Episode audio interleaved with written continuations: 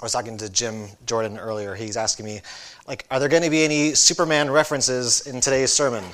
No, there will not be any Superman references. No Lord of the Rings. No Marvel. So I'm sorry to disappoint you all. It's going to be a, a straight, regular sermon. Actually, my inspiration for today's sermon came from a recent video that I watched of Ellen, the talk show host, and she was being interviewed by David Letterman. And in that video, she's opening up about her relationship with her mother. See, when Ellen was a teenager, she was abused by her stepfather. And when Ellen eventually got the courage to tell her mom what had happened, her mom didn't believe her, and then stayed married to this man for another 18 years. Eventually, thankfully, Ellen's mother did figure out what had really happened and left him, and then later apologized to Ellen for not believing her. And Ellen forgave her mother, and their relationship was mended. And after I watched the video, I read some of the comments that other viewers had left, and most of the comments said things like, you know, it's a wonderful story of forgiveness, and it was very uh, courageous of what Ellen did, you know, to do that. But there were a lot of comments that said, I could never forgive my mother if she did that to me. And as I read that, I thought, we see that a lot these days. Personally, I've seen many people who have this attitude of, I'll give you one shot and if you do something or say something that I don't like, then you're dead to me. And I think this is perfectly exemplified in today's cancel culture. And if, if you're not aware of this term or what cancel culture is, basically, if you're a celebrity or a politician or maybe a business owner or just a business entity, if you do or say something that this angry mob does not like, then they want to destroy you. If you're an employee, they want you fired. If it's a business, they want you shut down. So it doesn't matter how much good you've done in the past, if you do something wrong, then it's over. And as you can see from today's sermon title, today's sermon is on grace. And if you read newspapers or if you watch the news lately, you'll hear a phrase that's used often, which is, We are divided. Our nation is divided. People are growing further apart. Growing up, we're told to solve our differences by talking to one another, by working together. But that has been replaced with a cut them out of your life mentality. If somebody hurt you, cut them out of your life. As I thought about this, I actually think that it goes deeper than simply not wanting to forgive someone. I think we've lost sight of the concept of grace. Should we only show grace to those that deserve it? Who, who deserves grace in the first place? Does grace just mean forgiveness? Or does it mean something more? Today we're going to look at what grace means, how we can show it, who deserves it, and why we need it. So, if you would please open up your Bibles or your Bible apps and turn or scroll to the book of Matthew. I'll be reading from chapter 18, starting at verse 21.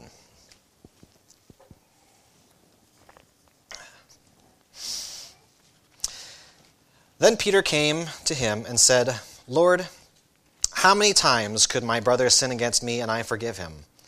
As many as seven times? I tell you, not as many as seven, Jesus said to him, but seventy times seven. For this reason, the kingdom of heaven can be compared to a king who wanted to settle accounts with his slaves. When he began to settle accounts, one who owed 10,000 talents was brought before him. Since he had no way to pay it back, his master commanded that he, his wife, his children, and everything he had be sold to pay the debt. At this, the slave fell face down before him and said, Be patient with me, and I will pay you everything. Then the master of the slave had compassion, released him, and forgave him the loan. But that slave went out and found one of his fellow slaves who owed him 100 denarii. He grabbed him, started choking him, and said, Pay what you owe. At this, his fellow slave fell face down and began begging him, Be patient with me, and I will pay you back. But he wasn't willing. On the contrary, he went and threw him into prison until he could pay what was owed. And when the other slaves saw what had taken place, they were deeply distressed and went and reported to their master everything that had happened. Then, after he had summoned him, his master said to him, You wicked slave, I forgave you all the debt because you begged me. Shouldn't you also have had mercy on your fellow slave, as I had mercy on you? And his master got angry and handed him over to the jailers to be tortured until he could pay everything that was owed. So my heavenly Father will also do to you if each of you does not forgive his brother from his heart. Would you pray with me? Heavenly Father, we thank you for each day that you give to us. We thank you for being rich in mercy and pouring out your grace on us in abundance.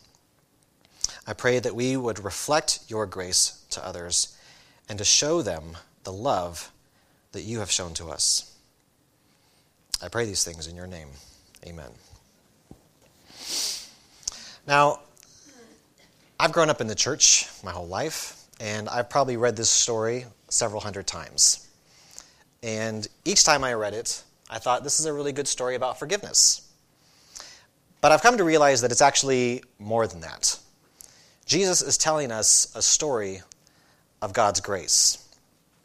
And as I studied for today's sermon, I kept finding writers who talk about grace and say that it is arguably the most important aspect of Christianity.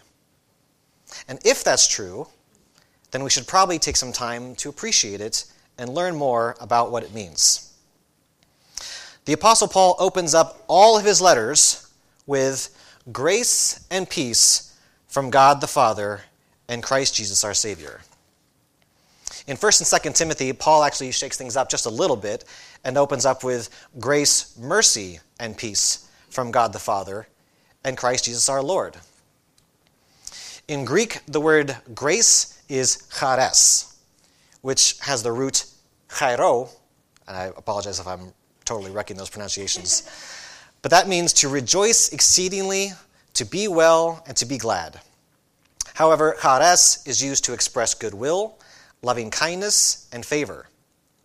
But most often, and most importantly, it is used to mean kindness which bestows upon one what he has not deserved. In other words, grace is receiving what we don't deserve. In fact, it's been said that if grace means getting what we don't deserve, then mercy is not getting what we do deserve. Romans 6:23 says for the wages of sin is death. Now, spoiler alert, we're all sinners. We know this, right? For just as through one man sin entered the world and death through sin, and so death spread to all men because all sinned. And for all have sinned and fall short of the glory of God. So if the wages of sin is death, and we're all sinners, then that is what we deserve. Now, that seems very basic, I know, to Christianity, but this does help us to answer one of our questions from earlier, which is who deserves grace? Do you deserve grace? I don't deserve grace. But God, who is rich in mercy, because of his great love that he had for us, made us alive with the Messiah, even though we were dead in our trespasses. You are saved by grace. This is what Jesus was illustrating in the parable of the unforgiving servants. The first servant owed his master 10,000 talents, and the second one owed 100 denarii. Now, have you ever wondered what the difference is between talents and denarii? Because they don't, I mean, obviously, these are two different things, right? When I was a kid growing up and I'd read the story, I didn't think about it too much because 10,000 is obviously a lot more than 100, and that's all that really matters, right? But what I learned was is that a talent is actually a unit of measurement for gold and silver. So 10,000 talents is actually estimated to be uh, worth around 204 metric tons of silver, which would have an approximate value of 60 million denarii. So it's 60 million versus 100. Now, you may have thought that was bad before, but that's really bad, right? That kind of puts this whole thing into kind of a new light. You may have said, this guy surely does owe a lot of money, but maybe he could have paid 10,000 back. No, he could not have paid it back. It was way too much debt. Interestingly, though, what did the first servant say to his master? He said, Be patient with me, and I will pay you back. Really? Do you really know how much you owe? So I don't think he really understood or appreciated just how much he owed. There was no way that he could have paid it back. But that's us. We are that servant.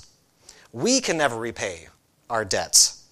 The only thing that we can hope for is grace and mercy.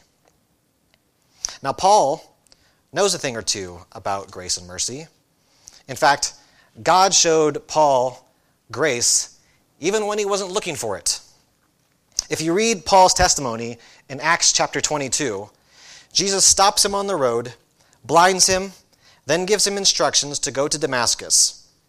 And after Paul regains his sight, he's told that he will witness for the Lord, he will be a witness for the Lord, and that his sins will be washed away by calling on the Lord's name.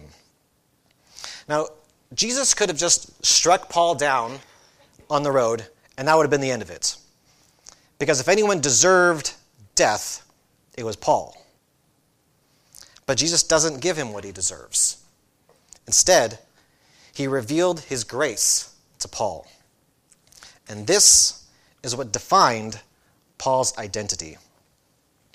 Paul writes in 1 Corinthians chapter 15, verse 9, "For I am the least of the apostles, unworthy to be called an apostle, because I persecuted the church of God. But by God's grace, I am what I am. And his grace towards me was not ineffective. However, I worked more than any of them, yet not I, but God's grace that was with me. Therefore, whether it is I or they, so we proclaim, and so you have believed.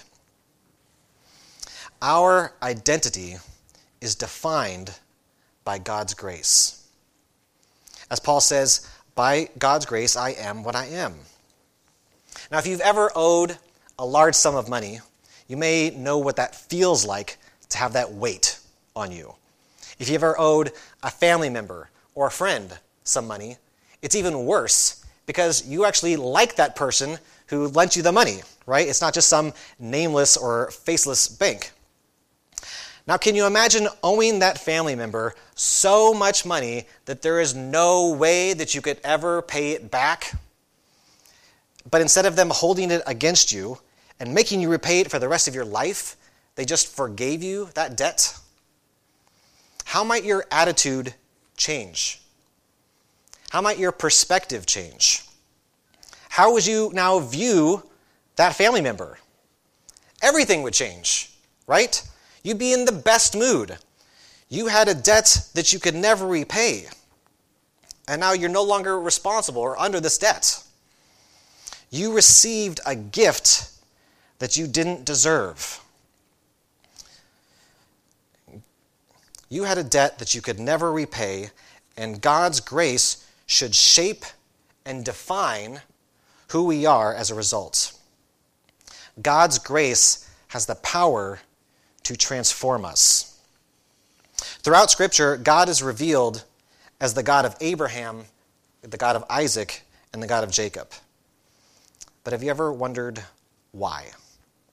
Why these three men? Why these three men when God has revealed himself to so many other people and he's used so many other people throughout history? Why these three men? Why not the God of Adam, the God of Moses, or the god of Bildad the Shuhite. By the way, did you know that Bildad the Shuhite is the shortest man in the Bible? Think about it. Shuhite. Oh, I'm sorry. so, why the God of Abraham, Isaac, and Jacob? Well, one answer is that God's faithfulness is everlasting and that it spans from one generation to another. It also conveys that God, that our God is a God that keeps his promises and keeps his covenants. But that would actually just be scratching the surface.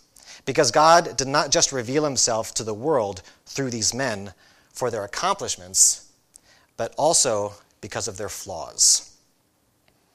God is pointing us not just to their eventual fate, but to the transformation of these men. This process involves two things their failures and God's faithfulness. This is the grace of God in the flaws of men. God is telling the world that He is a God of transformation.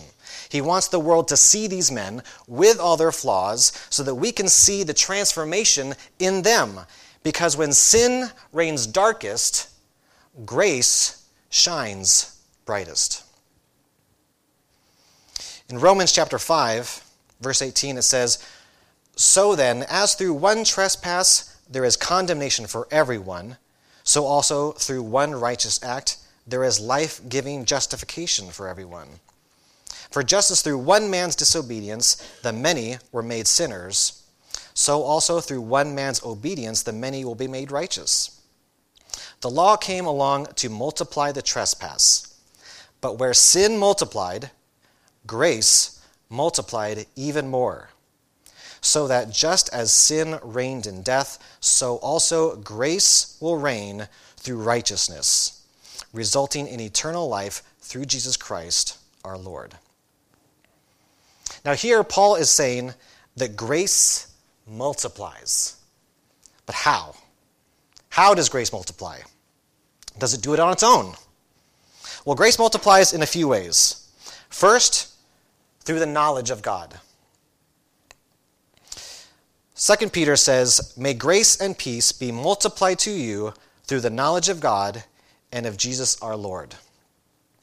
So, the more you know of God, the more familiar you are with his promises, the more your thinking is shaped and saturated by the words of the Lord, and the more in grace and peace will be multiplied to you. This is just another part of the transformation that takes place in and through God's grace. Now, how many of you have traveled overseas? A lot of you, right? How many of you have traveled to the East Coast? Yeah, even more. Wow. So, have you ever noticed that the longer you stay in a place, the more likely you are to start to become more like the people there? You'll start using their phrases, their words, things that are just kind of special to that location. And if you even if you stay in a place even long enough, maybe you'll start to dress more like those people. You might even pick up an accent depending on where you are. My oldest brother, David, moved his family to Texas about six years ago. And despite growing up in California his whole life, living in Los Angeles for at least 10 years, as soon as he moved to Texas, he bought himself a Ford truck, which he'd never done before, got some cowboy boots, he got a cowboy hat, and he's got a Texas belt buckle as well. And every now and then he says, y'all. And as strange as it is for me to see my brother transform into a Texan, I know that it's only natural. We adapt to the surroundings or to our surroundings. We become more like the people that we spend the most time with. So if you want to become more like Jesus, who is rich in mercy and grace, you need to spend more time with him. The more you know of God, the more familiar you are with his promises, the more your thinking is shaped by his words, and the more grace and peace will be multiplied to you. The second way that grace is multiplied is through you. Grace is not just something that God gives us, we are told to show grace to others. In 1 Peter chapter 4, it says, Based on the gift each one has received, use it to serve others as good managers of the varied grace of God. Now, did you realize that? That we are managers of God's grace? You know, we hear a lot like, oh, we're supposed to, we're supposed to manage the earth, right? God has given us the earth to manage. Your translation might say steward of God's grace. The word that Peter is using here means someone who the head of the house or proprietor has entrusted the management of his affairs. It's like if God owned a Wendy's restaurant and he made you in charge of it. He's trusting you to run it well. God has made us stewards of his grace. But how do we do that? By using the gifts that God has given to us. In other words, when we serve others, it's not just about what we're doing for others. It's not about the act of serving, but rather it's about showing God to others. By using our gifts, we are demonstrating God's grace. Now, just briefly, let's recall what grace means. It means receiving that which you do not deserve. So, this is usually the point in the sermon where potentially, potentially, things could get a little uncomfortable. Because we like the idea of receiving grace, right? Because we know that we need it. But what about showing grace to others? Particularly people that we feel don't deserve it. Now, you don't have to raise your hands for this next question, but do you have someone in your life who has hurt you deeply? Maybe it was something that they said. Perhaps they questioned your integrity. Maybe they called you a liar. Maybe they accused you of stealing or blamed you for something that you didn't do. Maybe they stole from you. Maybe they lied to you or spread gossip about you. Or maybe they hurt you indirectly. Maybe they hurt somebody that you love your husband, your wife, your sister, brother, or your children. Now, will this person ever apologize to you? Maybe. Probably not. Right? Why can't every situation be more like the unforgiving servant? Because at least in this case, he fell face down and asked for patience so that he could repay his debts. But what about the person who hurt you? They aren't asking for patience. They aren't asking for forgiveness. They aren't asking for mercy or for grace. So why should you give it to them? Sometimes, as Christians, we kind of fall into this middle ground when it comes to grace. Do you know what I mean? We tell, we tell ourselves that we don't hate this person because Christians aren't supposed to hate people, right? But then it kind of just stops there. Or we say to ourselves that I'll behave myself as long as they behave themselves. How many times have we heard that? It's especially hard when it's family. Now, personally, I know family members who have not spoken to each other in over 10 years because each person feels that the other person hurt them and betrayed them. And at least one of these people have said that they can never forgive the other person because of what they did. And we might say things like that when we've been hurt deeply by someone. And in cases like that, we feel like there's nothing that they could say or do to make up for for what they did. It's almost as if they owed a debt so large that they could never repay it. It's almost like they owed 10,000 talents. But Jesus said that you are the one in debt. You are the servant that owes the 10,000 talents. Each of us has hurt and betrayed God. Each of us owed a debt that we could not repay. But God didn't give us what we deserved. Instead, he gave us what we didn't deserve, and he forgave us. So, why should we show grace to the people in our lives that have hurt us that we feel don't deserve it? Because you have been shown that grace. and you didn't deserve it. This leads us to the ultimate display of grace, which is the grace that Jesus showed us on the cross. Jesus actually went above and beyond just wiping the slate clean. Because it's one thing to erase the debts, it's another thing to pay the debts entirely. Because when it came to paying the price for our sins, the debt had to be paid. We couldn't declare bankruptcy. We can't let it just go to collections. Someone had to pay it. And guess what? The payment that's required is your life. But just like the unforgiving servant, he owed a debt that he could not repay. You know, thinking about it, even our life wouldn't be enough, though, right? Even if we gave our life, it still wouldn't be enough to repay that debt. But when sin reigns darkest, grace shines brightest. God knew that we could never repay this debt, and so he did it himself. So if you ever wonder what separates Christianity from all other faiths, it is this. And this makes all the difference in the world. Ephesians chapter 3, verse 7 says, I was made a servant of the gospel by earning God's grace. It actually doesn't say that, does it? No. It says, I was made a servant of the gospel by the gift of God's grace that was given to me by the working of his power. If God can show us grace when we owed him so much, shouldn't we show grace to others when they owe us so little by comparison? The last thing that must be mentioned about God's grace is that it is sufficient.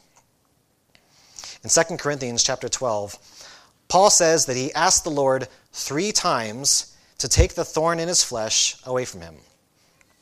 As a side note, a lot of scholars believe that this thorn in the flesh was some type of chronic illness, perhaps, that Paul had. So here, Paul writes, and he's speaking of the Lord, he says, But he said to me, My grace is sufficient for you, for power is perfected in weakness. Therefore, I most gladly, I will most gladly boast all the more about my weaknesses, so that Christ's power may reside in me. So I take pleasure in weaknesses, insults, catastrophes, persecutions, and in pressures because of Christ. For when I am weak, then I am strong. God's grace is sufficient. But what do we mean by sufficient? A modern reader could see the word sufficient and think that it implies that it'll get the job done, but you could use some more, right? Another word that we could use to describe that would be adequate. But is that what God means? Is God's grace just adequate? No. If you look at the word sufficient and how it's used in the Bible, it means to be possessed of unfailing strength, to be strong, to defend, and to be satisfied. Now, can you imagine having the mindset of Paul that he's writing about here? Do you take pleasure in your weaknesses? No. In fact, it's pretty common for us to identify our weaknesses and then we work to eliminate them, right? That's the American way. Do you take pleasure in catastrophes or persecutions? Yay, this terrible thing happened to me. Whee! No. I know. My life was going so great, but thankfully this catastrophe came just the right time. We don't do that. So, why does Paul gladly boast about his weaknesses? So that Christ's power may reside in me. Paul said that he asked the Lord three times to take the thorn from his flesh. Now, this actually mirrors the time when Jesus was praying in the Garden of Gethsemane. There, Jesus was the one asking his Father, If it is possible, Let this cup pass from me. And Jesus did this three times. And now, Paul is asking Jesus for strength. And what is Jesus' response? My grace is sufficient for you, for power is perfected in weakness. This is why we all need grace. John Piper explains it like this He says, God's purpose in our weaknesses is to glorify the grace and power of His Son. This is the main point of verses 9 and 10. Jesus says, My grace is sufficient for you, for my power is made perfect in weakness. God's design is to make you a showcase for Jesus' power, not by getting rid of your weaknesses, but by giving you strength to endure and even rejoice in tribulation. God pours out his grace on us, and we in turn show grace to others. And then by doing so, we are glorifying God. Grace has the power to transform us. Grace defines who we are. Grace multiplies in the knowledge of God. And His grace is sufficient and glorifies Him. God has given us grace even though we did not deserve it. So may we also show grace to others as Christ has done for us, for his glory. Let's pray.